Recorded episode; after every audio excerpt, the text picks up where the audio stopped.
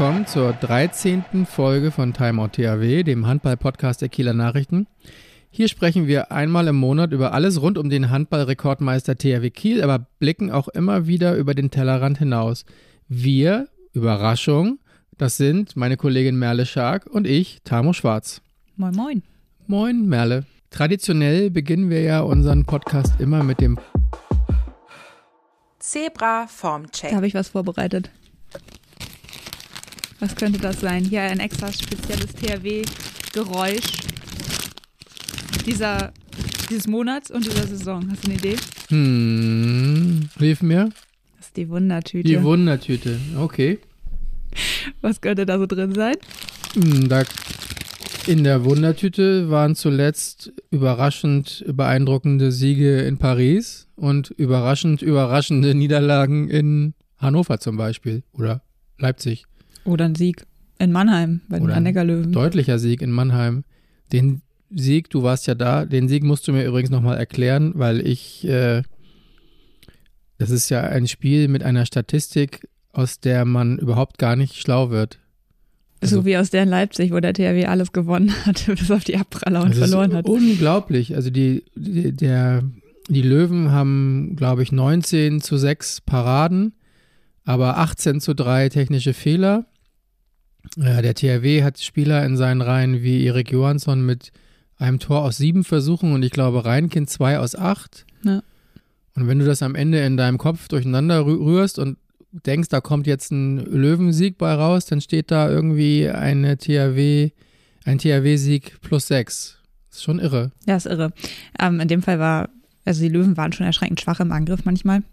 Lag aber auch in der guten THW-Abwehr. Also die hatten mit Duniak und Maunus Landin auf den Halbpositionen das echt ganz schlau gemacht, dass die Löwen über die Mitte kommen mussten. Und dann haben sich halt Pekeler und Wienzek perfekt auf diese Achse Knorr-Kohlbacher eingestellt. Das heißt, es wurde sehr eng in der Mitte und da haben die Löwen sich oft verzettelt und die Kieler dann die Steals geholt und ähm, schon einige Bälle auch nicht reingemacht vorne, muss man sagen. Also es war kein hochklassiges Handballspiel. Aber ähm, in der jetzigen Phase für den THW ja ein, ein Gegner in einer dankbaren Form, aber gleichzeitig auch so ein Stück weit selbst in die Lage gebracht. Also die Kieler haben schon den Anteil daran gehabt, dass die Löwen so schwach waren. Deswegen, ja, war das ein Schritt. Aber nichtsdestotrotz müssen wir ja, wenn wir vom Formcheck reden, äh, in dieser Phase der, ich würde sagen, auch immer noch andauernden Krise, denn das wurde auch sehr deutlich nach dem Spiel in Mannheim. Da war niemand dabei, der jetzt irgendwie sagen wollte, jetzt ist diese Krise vorbei, sondern mein Eindruck war, die haben sie richtig angenommen inzwischen, wollen damit arbeiten und wollen sich da rausarbeiten und allen ist klar, dass es halt nicht nur diesen einen Schalter gibt, den man umlegen kann oder einen Reset-Button, den man drücken kann, sondern es ist offiziell mit zehn Minuspunkten nach elf Spielen der schlechteste Saisonstart seit 21 Jahren. Und ähm, da kann man dann ja auch irgendwann nichts mehr wegdiskutieren.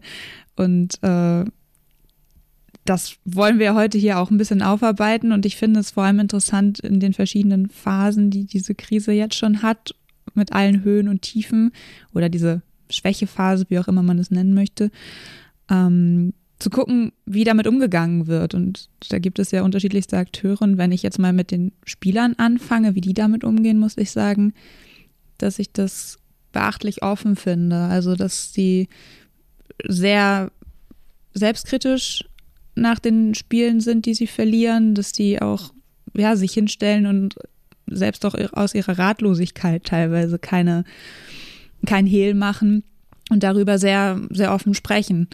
Ähm, was ist dein Eindruck so? Ja, das finde ich auch.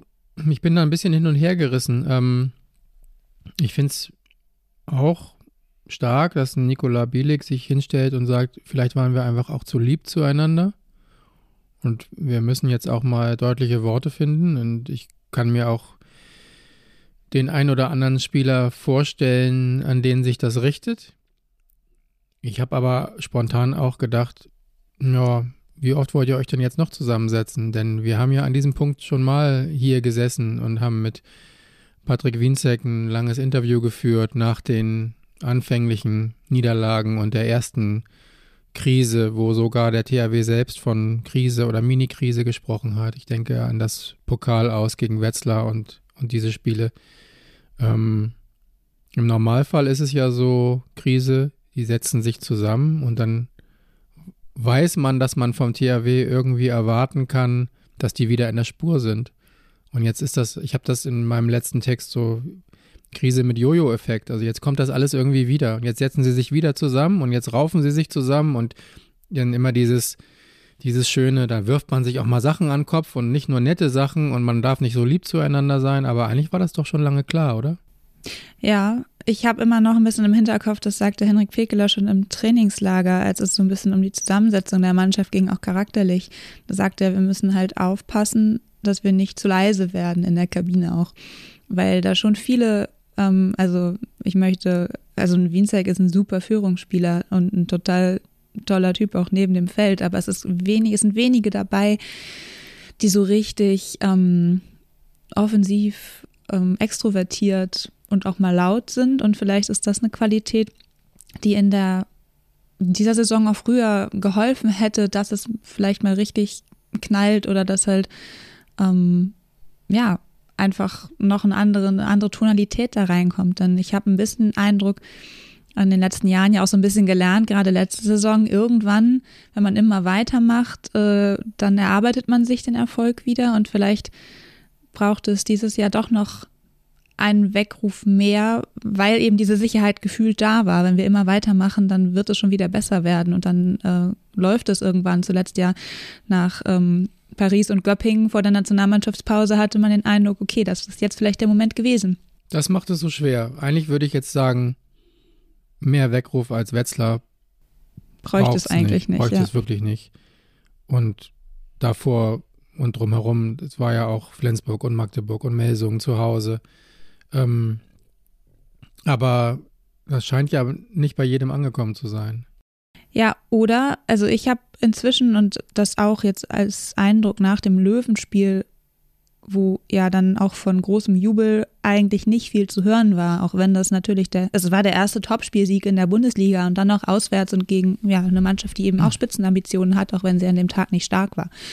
Ähm, aber da war von Euphorie gar nichts zu spüren und es hatte in meinen Augen die Erkenntnis eingesetzt, dass man vielleicht sich tatsächlich von Saisonbeginn an überschätzt hatte. Also dass vielleicht der größte Fehler vom THW gewesen ist, die Erwartungshaltung trotz der Abgänge von Niklas Landin und Sander Sargosen im Vorhinein dieser Saison einfach so hoch zu halten. Und das fand ich schon beachtlich. Und wenn wir beim Umgang mit der Situation sind, die sich ja auch, der sich ja auch weiterentwickelt, ähm, Philipp Jicher hat danach gesagt, man kann es als meinen großen Fehler bezeichnen, dass ich gedacht habe, wir wären weiter in der Stabilität.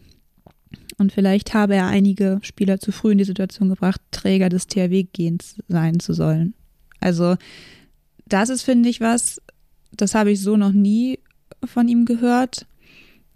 Und dieses Anerkennen, andere haben Recht, das hat er auch gesagt, so ein bisschen den Zweiflern von vor der Saison Recht gegeben, ähm, dass der THW eben jetzt das hatte man, man hat ja den Eindruck, dass sie sich geärgert haben, dass, dass über diese das, Zweifler hat genau. er sich aber auch ganz schön zuweilen despektierlich ausgelassen am Anfang der Saison. Also es wurde genau, ja teilweise keine Gelegenheit ich, ausgelassen, nochmal den doofen Zweiflern zu sagen, dass sie gar keine Ahnung haben. Und, und diese Erkenntnis, dass man sich vielleicht da wirklich falsch einsortiert hat oder dass man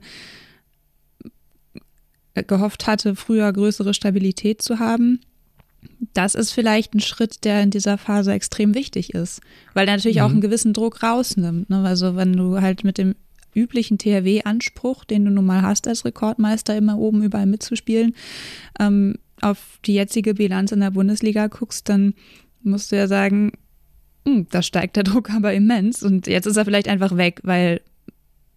Ist gut, das denn eine ernst gemeinte Erkenntnis oder ist das eine Taktik? Ich kann mir schon vorstellen, dass das eine ernst gemeinte Erkenntnis ist. Also vielleicht ist es einfach in der Tradition dieses Vereins, vielleicht ist das genau die Krux, dass du halt genau weißt, du musst diese Ansprüche haben, du musst sie auch formulieren. Du kannst dich nicht als ich meine, das sind ja auch Sportler, das darf man ja auch nicht vergessen. Also du und ich, wir sehen das von außen vielleicht anders und sind da schon eher am Zweifeln, ob ob das nun alles so aufgeht und ob das jetzt stimmt, wenn man sagt, naja, jeder ist ersetzbar, das muss das Kollektiv lösen. Ähm, ich muss schon sagen, ich habe das auch geglaubt, weil die auch ausgestrahlt haben, dieses, dieses Selbstbewusstsein und weil natürlich auch ganz am Anfang in der Anfangseuphorie einige Spieler auch sehr früh sehr gut performt haben. Ja, das stimmt, aber wir haben auch hier schon gesessen und drüber gesprochen und ich habe schon immer auch gedacht, dass der Landin-Faktor ein wesentlich größerer ist als der Sargosen-Faktor. Ja. Und manchmal habe ich im Moment so das Gefühl, dass einzelne Situationen das Ganze überstrahlen. Natürlich hast du in Paris einen Matchwinner, Samir Bellassen, der es am Ende reißt. Der kommt wieder rein und hält sechs Bälle.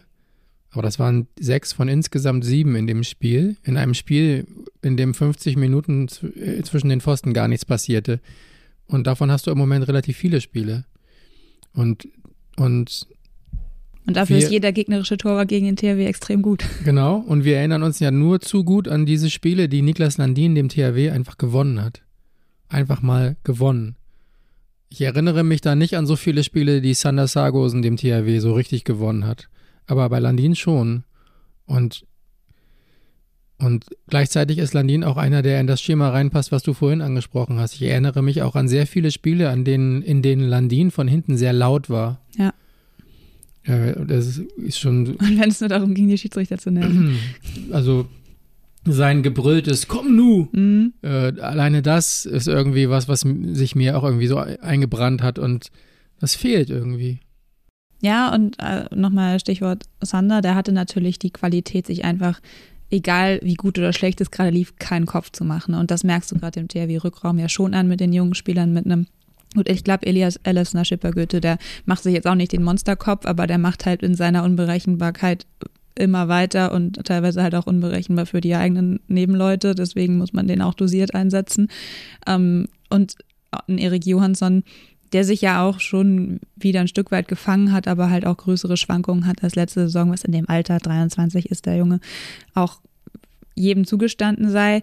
Nur fehlt eben genau dieser Sargusen, der zwar auch oft dann Fehler gemacht hat, auch in entscheidenden Situationen, auch gerade weil er überpaced hat, aber der halt wirklich immer da war, immer gefährlich war und damit halt auch Lücken gerissen hat. Also ich glaube, so diese Abgezocktheit, die die beiden hatten, die fehlt auf beiden Positionen. Und beim Landin ist es natürlich auf der exponierten Position vielleicht nochmal ein bisschen beeindruckender oder offensichtlicher, und vielleicht auch tatsächlich noch ein größerer Faktor gewesen. Naja, Elias Elefsen Ashipagötu ist natürlich jünger und hat einen größeren Welpenschutz irgendwie, aber der spielt auch auf einer Position, wo er mehr Schaden anrichten kann als ein Erik Johansson. Und man muss auch vorsichtig sein. Ich will jetzt nicht einen einzelnen Spieler exemplarisch herausnehmen, aber, aber Hannover war schon exemplarisch. Was der da in den ersten zehn Minuten gemacht hat, das ist, glaube ich, das an, an diese Richtung, in die sich dieses äh, Wort von Bielik, wir dürfen nicht mehr so lieb zueinander sein, richtet. Also ich glaube, da äh, ist einigen Nebenleuten das Messer in der Hose aufgeklappt. Wenn, mhm. wenn ich mich erinnere an diese Pässe, äh, die Schipagötu Richtung Bielik, Richtung halblinks gespielt hat, die nicht ankamen oder die schwer zu fangen waren oder mit so einer ja, das ist keine Nervosität, das war schon auch eine gewisse Lässigkeit. Eine, eine, gewisse Lässigkeit, mit der er eben sein Spiel interpretiert, aber die im Moment einfach nicht angebracht ist. Ist keine Zeit für Lässigkeit im Moment beim THW Kiel. Und darum fand ich diese ersten zehn Minuten in Hannover so erschreckend, was da, was da passiert oder eben eher nicht passiert ist. Und ähm, Nachdem ich ja nun in Paris und im direkten Anschluss in Göppingen mit war und das gesehen habe, hätte ich das nicht für möglich gehalten. Nationalmannschaft hin oder her, hätte ich nicht gedacht. Ja, das ist schon, das ist schon erstaunlich. Ich glaube, wir dürfen das nicht unterschätzen. Ich glaube, das ist schon ein Faktor. Alle sind alle sind irgendwie weg, die Norweger in Bergen und der eine in Toulouse und der nächste in München und Neu-Ulm und alle spielen da ein anderen System ja. und mit anderen Abwehren und andere Angriffe, Angriffsspielzüge und so weiter. Aber das Problem hatten ja die Hannoveraner auch. Die hatten ja auch Leute abgestellt. Äh, und wenn du dann gesehen hast, wie, wie ein Marian Michalczyk extrem klug im Zusammenspiel mit Ilija Brozovic. Beides Spieler, wo du jetzt nicht denken würdest, dass die regelmäßig den THW auseinandernehmen, wie die den THW auseinandergenommen haben. hätte ich auch nicht für möglich gehalten. Ja, ich glaube, wenn man genau hinhört, jetzt auch nach dem Mannheim-Spiel, ähm, was auch Henrik Pekeler dann sagte, dass in diesen neuerlichen Krisengesprächen und Gesprächsrunden ähm, für ihn sich so rauskristallisierte, dass doch einige davor Angst haben, Fehler zu machen, dann merkt man immer mehr, wie Philipp hat, glaube ich, mal gesagt, dass das Trikot wiegt schwer. Also wie einfach diese Erfolgshistorie dieses Vereins auf diese junge neue Generation und diese Erwartungshaltung, ähm, doch da jetzt bitte direkt anzuknüpfen. Ähm, das, das scheint tatsächlich dem einen oder anderen schwerer zu fallen, beziehungsweise mit diesem Druck umzugehen, das scheint dem einen oder anderen schwerer zu fallen, als alle das erwartet hatten. Und das, ähm Aber du hast immer noch eine Mannschaft mit Spielern wie Duvniak, Winzek, Eckberg, Pekeler, Reinkind. Und man sieht ja auch, dass. Die baden in Druck jeden Abend wahrscheinlich genussvoll. Also, dass die dürften eigentlich darunter nicht zusammenbrechen. Und du hast dann ja jetzt in Hannover in der Startformation stand auch noch ein äh, Gurbindo. Ja, da stand Elias in der Mitte ähm, und der ist jung.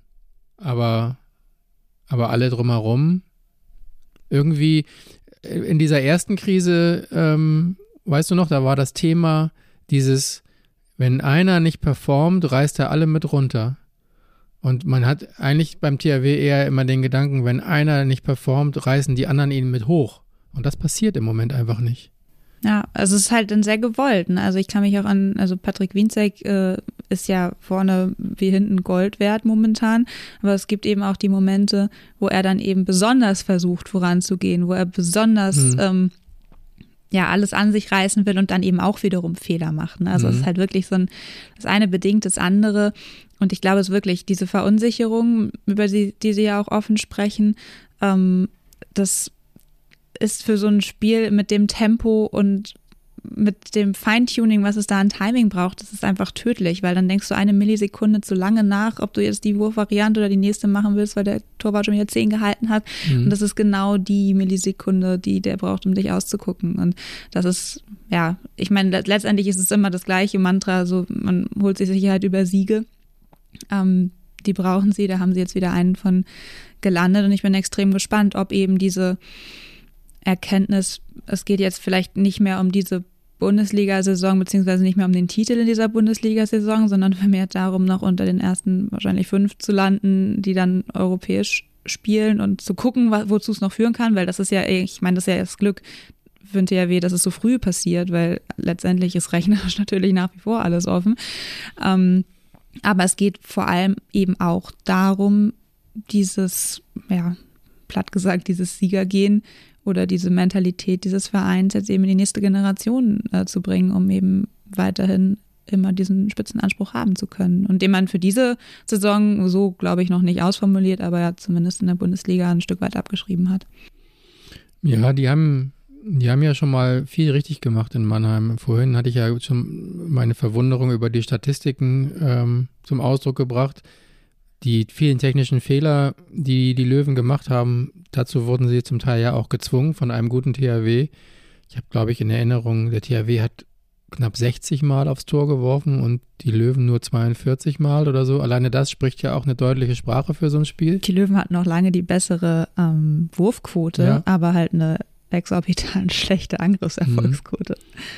Mhm. Ähm, aber also was man sagen kann, es gab ja auch frühere Jahre, da ist der THW mal nicht Erster oder Zweiter geworden und ist trotzdem in die Champions League gekommen, per Wildcard, ich glaube als EHF-Cup-Sieger so ein bisschen. Die Zeiten mit drei deutschen Mannschaften in der Champions League, die sind ziemlich vorbei. Im Moment mhm. achtet die EHF sehr darauf, dass eben pro Land nur zwei Mannschaften dort teilnehmen. Und natürlich ist rechnerisch noch alles möglich, aber es ist nicht wahrscheinlich. Nee, überhaupt nicht. Natürlich können wir jetzt drüber sprechen, was ist denn eigentlich, wenn der THW Champions League-Sieger wird? Dem Titelverteidiger würde man vielleicht doch eine Wildcard geben, hm, wie auch immer, aber ähm, es ist nicht wahrscheinlich und ähm, damit muss jetzt irgendwie auch umgegangen werden. Und ähm, ich habe das Gefühl, dass die versuchen, sich so ein bisschen jetzt in den Kopf zu pflanzen, dieses von Spiel zu Spiel denken, noch viel mehr als ohnehin immer schon. Und dann, der Satz fällt ja immer wieder, wir gucken, was am Ende dabei rauskommt. Ja, hm, okay. Aber die beiden Führenden in der Bundesliga haben ein beziehungsweise drei Minuspunkte. Also das ist schon weit weg irgendwie. Ja. Spielen auch alle nochmal irgendwie gegeneinander und Ja, ich glaube, über, wie gesagt, über die Platzierung muss man sich da gerade gar keinen Kopf machen. Es geht jetzt wirklich um Stabilität, es geht um Sicherheit und es geht darum, aus dieser Saison irgendwie mit möglichst kleinem, gering, den, den Schaden aus dieser Saison möglichst klein zu halten. Ähm, und das ist halt, also ich kann es total verstehen, dass man die Ansprüche, die ihnen jetzt so ein bisschen auf die Füße fallen, in, dass man die formuliert hat, gerade wenn man eben aus einer Spitzensportlerhistorie kommt und ähm, dann, also ein Philipp Jicher und wahrscheinlich auch ein Victor Silagi würden niemals ähm, sagen, wir geben uns mit weniger als der Spitze zufrieden. Ähm, aber ich glaube, da ist es einfach kommunikativ letztendlich der große Fehler vor der Saison gewesen, dass man sich eben dieses Übergangsjahr, wonach einige geungt haben, schon, dass man das irgendwie nicht wahrhaben wollte, dass man es vielleicht einfach so ausrufen muss und dann ist die Krise halt auch nicht so groß. Aber wenn du mit solchen Spitzenambitionen startest, und ähm, diesen jungen Spielern eben diese Verantwortung auch schon aufbürdest und du brauchst sie, du kannst ja nicht nur mit den ganzen alten Recken spielen, weil dann halten sie nur die Hälfte der Saison durch und sind dann verletzt, dann ähm, ja, dann mhm. war das taktisch wahrscheinlich einfach nicht klug, obgleich natürlich für diese Spitzensportler, die sie nun alle sind und verkörpert haben, durchaus verständlich. Das, das ist so die Erkenntnis, die ich aus dem bisherigen Saisonverlauf ziehe. Denn und die offenbar, und das, äh, deswegen glaube ich irgendwie auch, dass, dass es durchaus möglich ist, dass sie jetzt die Wende schaffen, dass es die Erkenntnis ist, die jetzt auch bei allen eingesickert ist. Ja, das glaube ich auch. Das glaube ich wirklich auch. Also ich, ich glaube nicht, dass das die letzte Niederlage war in dieser Saison. Aber ich glaube, dass ähm, diese Art und Weise jetzt so ein bisschen ähm, denen ausgetrieben oder sie sich selber austreiben, dass solche so verblüffende Niederlagen wie die in Hannover, dass das nicht mehr auf diese Art und Weise passieren wird. Aber es kann natürlich, also es kommen ja noch Spiele gegen Flensburg, Magdeburg, Füchse und wahrscheinlich ja auch, so wie es aussieht, die K.O.-Runden in der Champions League. Da wird ja. es Niederlagen geben, aber ähm, das ist ja irgendwie auch klar, das sagt ja auch ein Philipp Jicher, aber die Art und Weise ist eben die große Frage. Und diese ersten zehn Minuten und auch das gesamte Spiel eigentlich gegen Hannover, das war nicht die Art und Weise, wie der THW sich selber sieht. Naja. Und damit sind wir wieder bei der Wundertüte, weil trotzdem kannst du auch irgendwie in Paris gewinnen. Das erste Mal seit, was war es, neun Jahren, acht Jahren? Neun, glaube ich, ja. ja. Mhm. Apropos Wundertüte, denn das lenkt uns direkt zur nächsten Rubrik. Zebra des Monats. Ich muss sagen, dass es mir, glaube ich, selten so schwer fiel, ein Zebra des Monats zu finden. Und ich habe einfach äh, die Augen zugemacht, auf meinen Bauch gehört und bin so nach Momenten gegangen, die bei mir haften geblieben sind und habe dann meine Wahl getroffen. Tatsächlich habe ich es ganz genauso gemacht. Dann können wir jetzt einfach auf drei, wie immer, uns gegenseitig überraschen. Mhm. Und ich könnte mir auch vorstellen, dass wir die gleiche Wahl getroffen haben. Ja. Eins, zwei, drei. Samir Bellasen.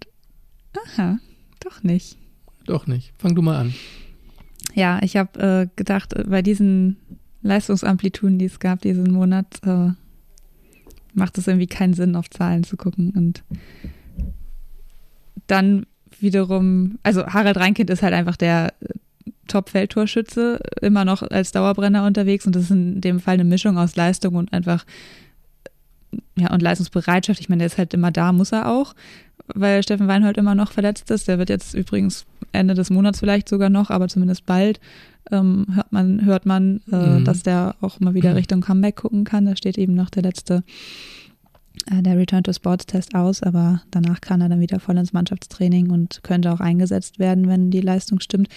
Ähm, aber seit, ja, also Harald Reinkind macht das und das macht er seit Jahren äh, als Dauerläufer und super Torschütze und auch wenn er seine Schwankungen hat, ähm, ich finde, er ist im Rückraum wirklich einer der stabilsten Faktor, Faktoren und der ist halt, ja, für die Stimmung, glaube ich, schon auch wichtig. Der macht halt auch immer weiter, ist immer da, hat, glaube ich, ein Spiel verpasst irgendwie in seiner THW-Zeit überhaupt. Und da saß er, das betont er auch gerne, wenn man damit mit ihm drüber spricht, in Corona-Quarantäne. Also er hätte eigentlich spielen können, sagt er, mhm. das zählt nicht. Mhm.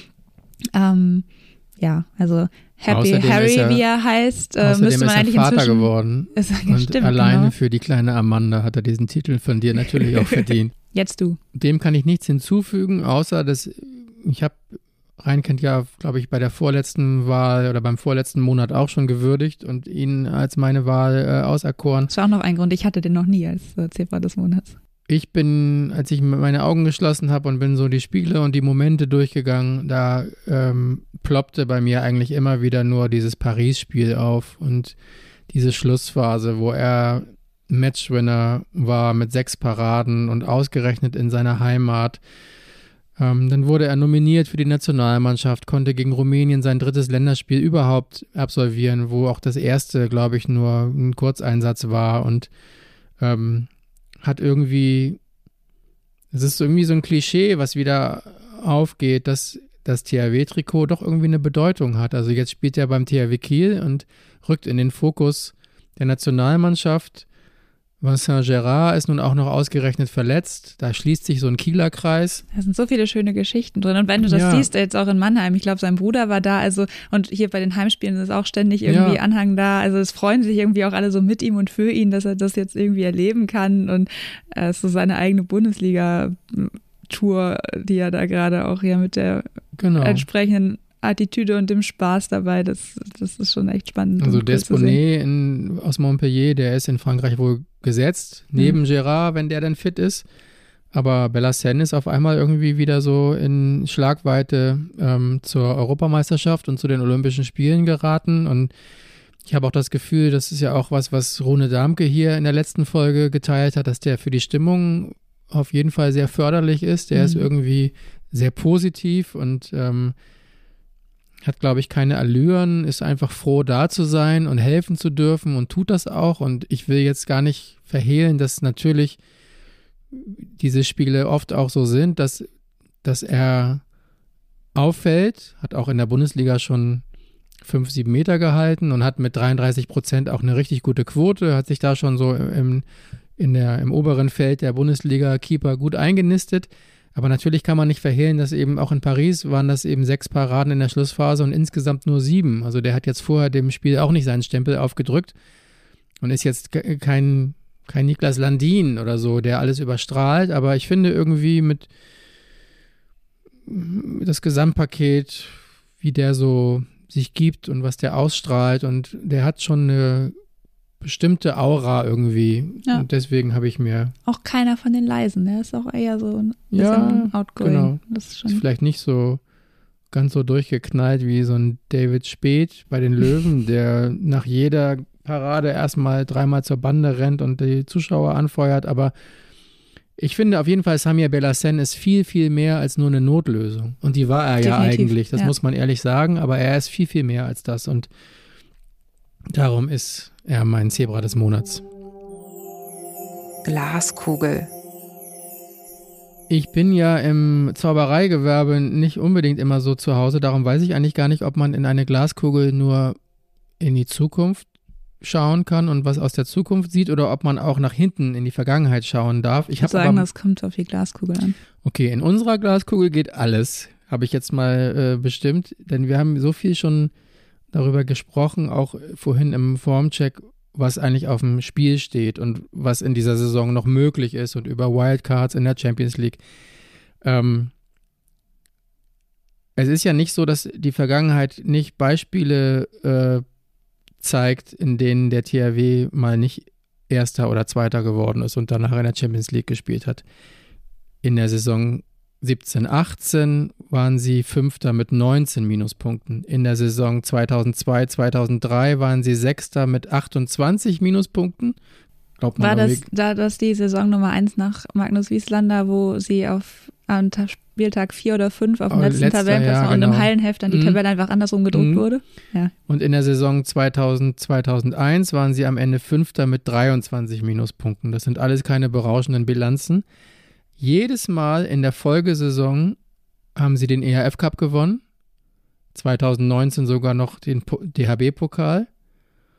Und zweimal sind sie danach Zweiter geworden und wieder in die Champions League eingezogen. Und 2002 sind sie sogar deutscher Meister geworden. Also jedes Mal war das irgendwie so ein, ja, nicht Gesundungsprozess, aber jedes Mal hatte das irgendwie auch was für sich, weil natürlich eine EHF-Cup-Saison anders äh, kraftraubend ist als eine Champions League-Saison und weil du dann vielleicht auch einfach diesen Faktor sich einspielen, junge Spieler zusammenfinden, noch weiter ähm, forcieren kannst.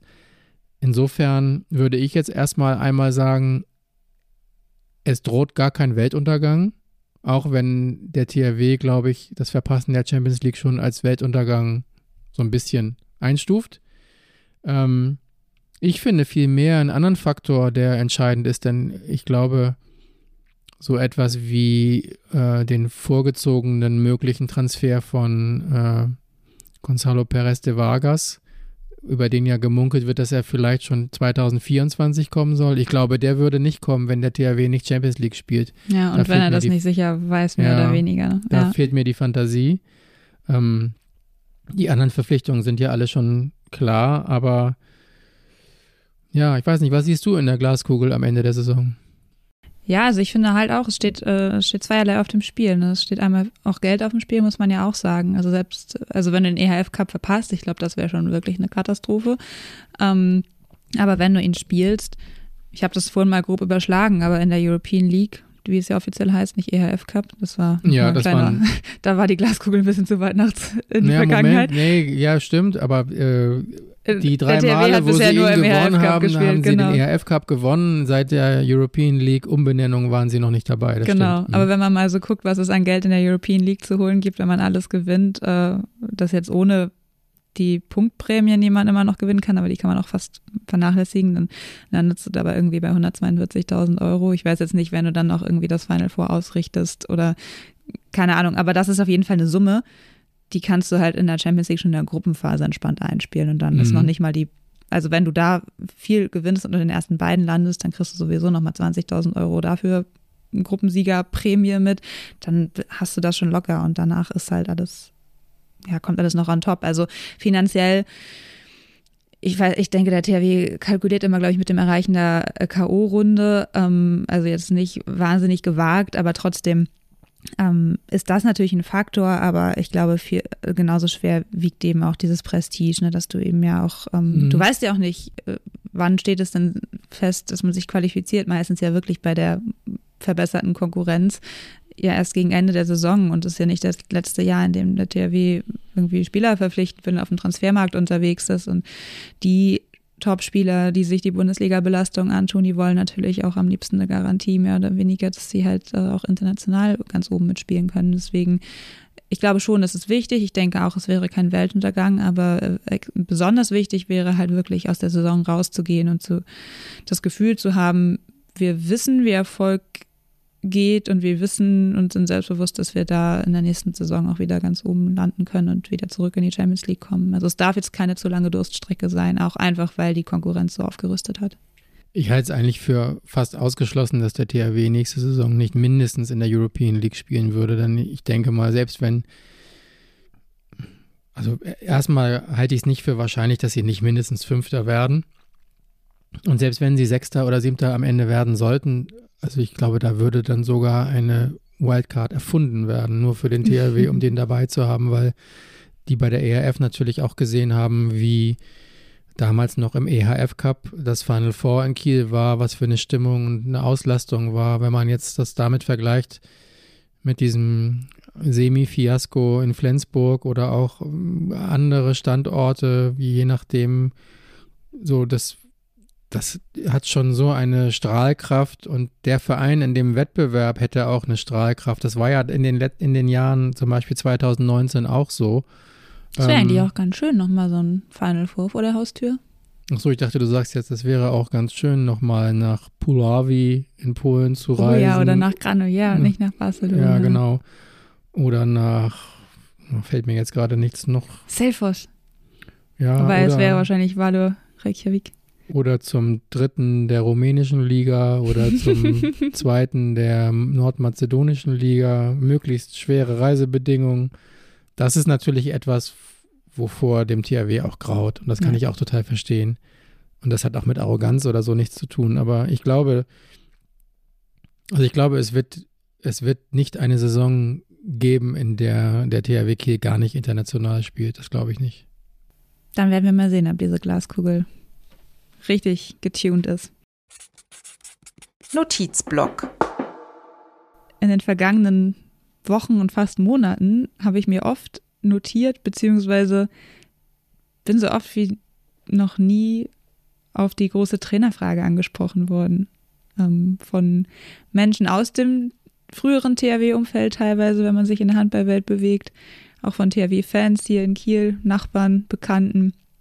Irgendwie finde ich, können wir die hier auch mal ganz, also wir haben sie uns ja auch intern gestellt, es für uns ja auch neu sozusagen eine Saison zu begleiten, wo man überlegt, okay, wann greifen eigentlich die Reflexe dieser, des Profisports? Und man muss einen Trainer in Frage stellen. Und äh, wir Als Sportjournalist be begleitet einen im Umfeld, sowohl im eigenen Umfeld als auch so im erweiterten beruflichen Umfeld immer dieses Mach doch mal, schreib doch mal, sag doch mal oder warum schreibt ihr das nicht oder wieso macht ihr das nicht? Guck doch mal. Und du hast schon recht, ähm, der Name Philipp Jicher fiel in den letzten Wochen sehr oft. Ähm, und ich finde erstmal super gut, dass die Mechanismen des Profifußballs im Handball nicht gelten. Denn generell kann man, glaube ich, sagen, dass im Handball die Halbwertzeit von Cheftrainern wesentlich höher ist als im Fußball. Und ich finde eigentlich auch gut, dass das beim THW noch mal ausgeprägter ist, wenn man sich die Vergangenheit anguckt. Also die da gab es schon auch turbulente Zeiten in den 80er Jahren und so, weiß ich noch. Dann ist Holger Oertel nochmal eingesprungen oder Uwe Schwenker am Saisonende kurz übergangsweise und dann wurde einer hier gefeuert und mit dem anderen gab es Ärger und so. Aber wenn man eben sieht, die Ära Serdar Rosic, die Ära Gislason, das sind schon alles das sind schon alles irgendwie Otto Rehagel-Werte. Ja. Äh, mein Eindruck ist, der, wenn man sich in der Handballwelt so umhört, dann gibt es die Menschen mit THW-Bezug, die den Verein gut kennen, die gar nicht verstehen können, warum man Philipp Hiecher in Frage stellen sollte und einen Trainerwechsel aufbringen sollte. Und dann gibt es die, die gar nicht verstehen, warum man noch im Amt ist, äh, angesichts der jetzigen Bilanz, äh, die vielleicht nicht ganz präsent haben, wie dieser Verein so tickt und was es vielleicht auch bedarf, um so lange so erfolgreich zu sein. Und ich finde es halt spannend zu hören, zum Beispiel, als ich in Trondheim war, habe ich Ode Wieken getroffen, der ja damals, als Philipp noch Spieler war, auch hier als Athletiktrainer gearbeitet hat. Genau. Äh, jetzt in, in, Trondheim oder in Kohlstadt ähm, das macht. Und alle hören, wollen immer hören, so ja, und Philipp, und wie, also glaubt ihr, es wird eng? Und der hat einen ganz spannenden Satz aber auch gesagt, wo ich finde, dass man das nicht außer Acht lassen darf bei der ganzen Frage, wenn man sie stellen möchte. Er sagte nämlich, wer soll es denn, also egal wer es am Ende stattdessen machen würde, wäre das ein Trainer, der so viele Fehler machen müsste, weil er den THW eben nicht so gut kennt, denn es gibt keinen mit so viel THW-Background, ähm, dass das unterm Strich wahrscheinlich für die aktuelle Saison auch gar nicht helfen würde. Und ich finde, das ist ein Gedanke. Argument, Alfred Gislason hat als Spieler nie beim THW Kiel gespielt. Ja, aber der kam ja auch nicht. Also es ist ja auch die Frage, wann du dann den Trainer wechseln würdest. Ne? Und also ich, du meinst nur mitten in genau, der Saison? Genau, also ja, okay. das, das sind ja mhm. eben den, die, die jetzt halt geungt haben, man, man müsste machen, den jetzt ja. rausschmeißen. Mhm. Was, was ich glaube, also was falsch wäre, das glaube ich auch. Und ich glaube auch, ähm, dass es nicht passieren wird. Also Nein, auf keinen Schnellschüsse Fall. wird es nicht geben. Nein. Ähm, und ich glaube halt, das ist vor dem Hintergrund auch genau, genau das Richtige. Also du kannst nicht auf der Jagd nach Stabilität sein und dann deinen Trainer rausschmeißen. Erinnerst du dich noch an den Aufschrei, den es irgendwie gegeben hat, als Mike Machulla in Flensburg entlassen wurde? Es gab ja zwei Gründe dafür. Einmal das, was ich eben gesagt habe, das ist im Handball seltener als im Fußball. Und der Zeitpunkt vor dem Saisonende war eben einfach irgendwie auch sehr ungewöhnlich und auch nicht zielführend. Also was hat das, genau.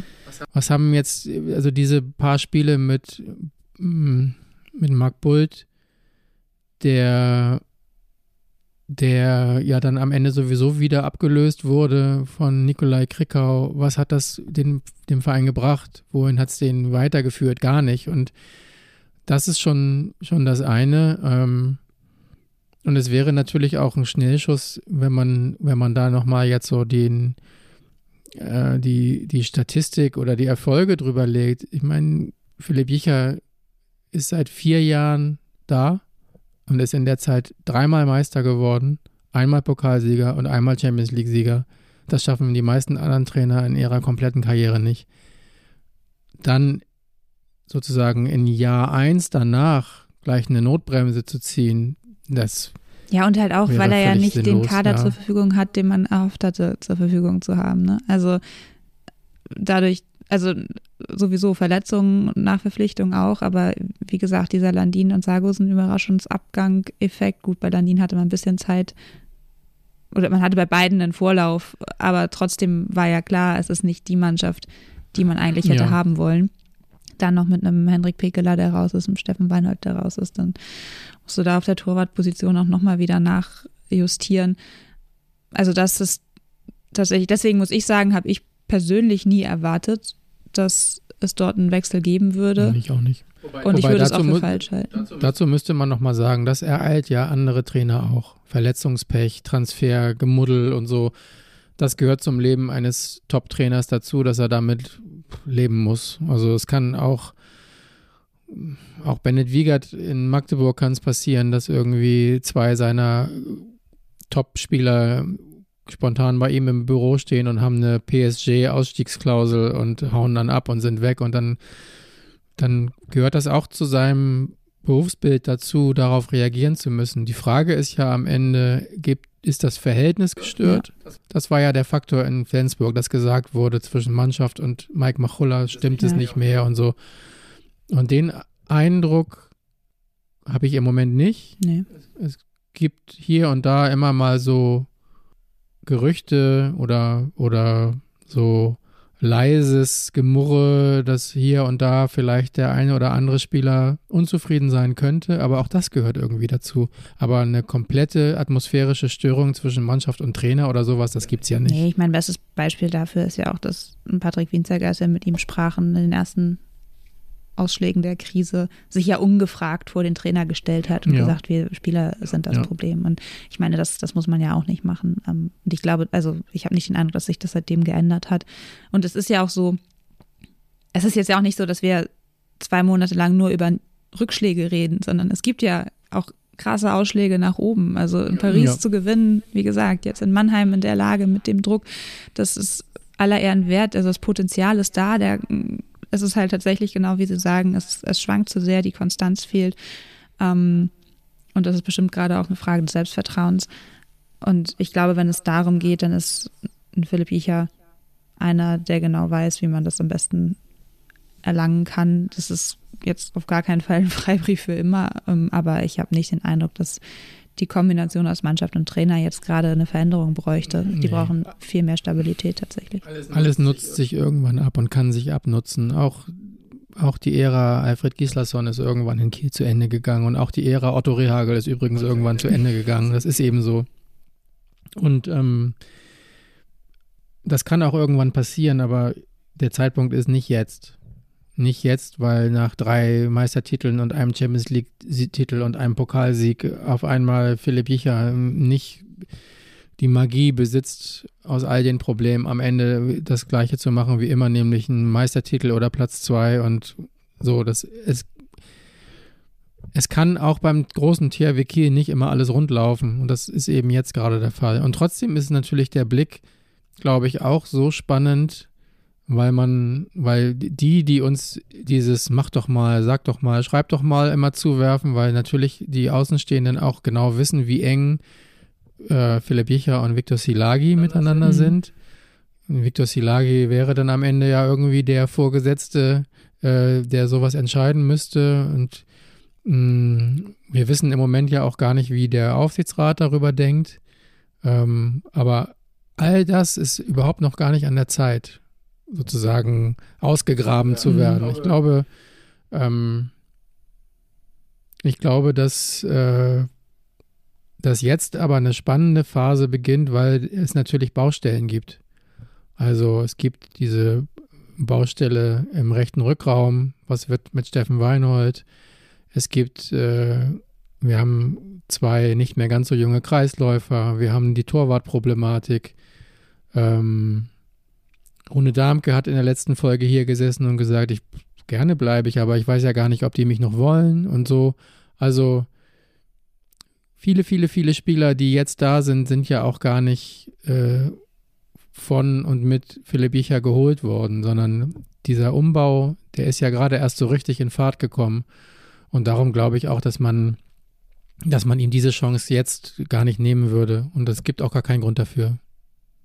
Und wer weiß, wenn wir jetzt schon mal in Richtung Ausblick gucken, es kommt ein, es kommen Spiele gegen Aalborg jetzt, es kommt am Sonntag ein Spiel gegen Berlin, die ein bisschen, vielleicht ein bisschen müde von der Vereins-WM in Saudi-Arabien zurückgekommen sind, wo sie hinter dem SC Magdeburg Zweiter geworden sind. Ein bisschen ist gut, ja. Ähm, und stell dir mal vor, 18 Spiele in zwei Tagen? So kommt es mir so, immer vor. Irgendwie so grob.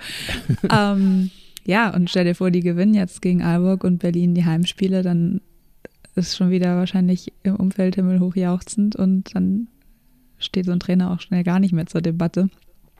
Ich finde es irgendwie gut, dass die Champions League gar nicht so eine Drohkulisse aufbaut. Ja. Das Paris-Spiel hat da ganz viel Druck vom Kessel genommen, weil der THW da einfach nach den ersten Spielen sehr gut dasteht und ja, okay, wenn beide Spiele gegen Aalborg jetzt mh, verloren gehen würden, das wäre schon übel, aber ähm, der Druck ist ein ganz anderer als in der Bundesliga. Es wäre schon ein bisschen bitter für den THW, wenn jetzt Niklas Landin, der jetzt mit Aalborg wiederkommt, vier Monate nachdem er den THW Kiel verlassen hat, ähm, das andersrum macht als letztes Jahr, wo er gegen seinen schon feststehenden künftigen Arbeitgeber mit dem THW beide Male, glaube ich, keinen so richtig guten Tag Mhm. erwischt hat. Also so Mhm. sehr man denkt, das ist so ein Mentalitätsmonster, das sich von nichts beeindrucken lässt, das hat dann doch irgendwie offensichtlich die eine oder andere Auswirkung gehabt. Ähm, ich habe tatsächlich vorhin mit ihm telefoniert ähm, vor dem Spiel am Donnerstag. Er freut sich inzwischen drauf. Er hat ja, als er hier bei uns im Podcast zum Abschied war, gesagt, das muss wäre das Spiel, was er sich vielleicht nicht wünscht in dieser Mhm. Saison. Ähm, aber er sagt, inzwischen freut er sich drauf. Ähm, die Kids wissen tatsächlich noch nicht, äh, welchem Verein sie die Daumen drücken wollen. Er sagte, vor dem Hintergrund wäre vielleicht ein Unentschieden ganz schön. Aber es klang mir, als würde er sich wirklich sehr auf das Wiedersehen hier freuen. Allerdings, zwei, zwei Unentschieden würde der THW, glaube ich, jetzt im Vorwege unterschreiben. ich denke Da auch, könnten beide Seiten gut mit leben. wahrscheinlich, wahrscheinlich schon. Mhm. Aber ähm, es, was dem THW vielleicht ein bisschen, ja, Sorgen bereiten sollte, sind die 40,6 Prozent Paradenquote, die ein Niklas Landin in der ihm relativ unbekannten dänischen Liga momentan hat. Allerdings in der Champions League ist irgendwo in den 20ern. Also ähm, Mhm. In der Auch Champions das League ist hat Wundertüte. aber auch, hat aber auch bisher echt Höhen und Tiefen. ja, Ne? das stimmt. Das ist wirklich sehr, ist auch eine Wundertüte irgendwie ein bisschen. Aber es ist auf jeden Fall schön, dass Mikkel Hansen wieder dabei ist. und auch besser Torschütze ist. Mhm. Gut, was kommt noch? Bis zum nächsten Podcast, der am 12. Dezember erscheint, unsere Vorweihnachtsfolge dann. Gibt es acht Spiele, Acht Spiele schon wieder, genau wie beim letzten Mal. Es ist schon wieder ein pickepacke voller Monat. aber diesmal ein paar mehr zu Hause. ja, fünf Heimspiele, drei Auswärtsspiele. Und da sind richtige Leckerbissen dabei. Wir haben ja schon gesagt. Stuttgart eben- auswärts. Vielen Dank. Ich war ja gerade, habe ich ja vorhin schon gesagt, zwischen Paris und Göppingen habe ich ja ein bisschen äh, Zeit in Stuttgart verbracht. So ist kulturell immer sehr äh, erhellend, was man dort so erleben kann. Aber ähm, ich hätte jetzt nicht unbedingt am 26.11. schon wieder nach Stuttgart gemusst, aber werde es trotzdem tun. Aber ich meinte mit Leckerbissen eher Heimspiel gegen Aalborg, Füchse, Paris, Kolstadt. Mhm. Da sind einige Knaller dabei. Sander Klaus am Nikolaustag sozusagen. Sander Klaus, ja, das ist auch gut. Genau. Und äh, wenn ich in Stuttgart war, darfst du ja dafür nach Nürnberg. Am 9.12. ist das letzte Spiel vor unserer nächsten Folge in Erlangen oder beim HC Erlangen. Richtig. Da kann ich noch auf den Weihnachtsmarkt. Auch, auch Kulturprogramm. Da war ich letztes Jahr, da war der THW auch zu der Zeit da. Das ist richtig schön. Guck mal, Nürnberger Christkindlmarkt. dann haben wir einen Plan. Ich kann dir noch einen Tipp geben, welche Lebkuchen du kaufen musst. Da gibt es einen ganz bestimmten Laden, wurde mir auch als Tipp mit auf den Weg gegeben. Die waren super lecker. Dann ab mit Lebkuchen in die Halle und dann mal gucken. Genau. Ansonsten bleibt euch Zuhörern bei Entzugserscheinungen ja noch jeden Donnerstag der Newsletter Schwarz auf Weiß, das THW-Update. Und nachdem wir jetzt ja schon über Mach doch mal, sag doch mal, schreib doch mal gesprochen haben, wenn jemand Fragen oder Anregungen hat, kann er sich auch gerne per E-Mail an sportredaktion.kieler-nachrichten.de an uns wenden. Ja. Knister, Knister doch nochmal noch bitte mit deiner Wundertüte. Hier mit meiner. Ja. Schon vorweihnachtlich Spekulatius drin. Guck mal, bei der nächsten Folge sind wir schon nach dem Nikolaustag. Da wird es auch weihnachtlich. Da können wir irgendwas Krümelndes mitbringen oder so. Mal gucken. Alles klar, bis dann. Viel Spaß. Wir sehen uns in der Halle, lesen uns. Bis demnächst. Bis demnächst. Tschüss. Tschüss. Tschüss.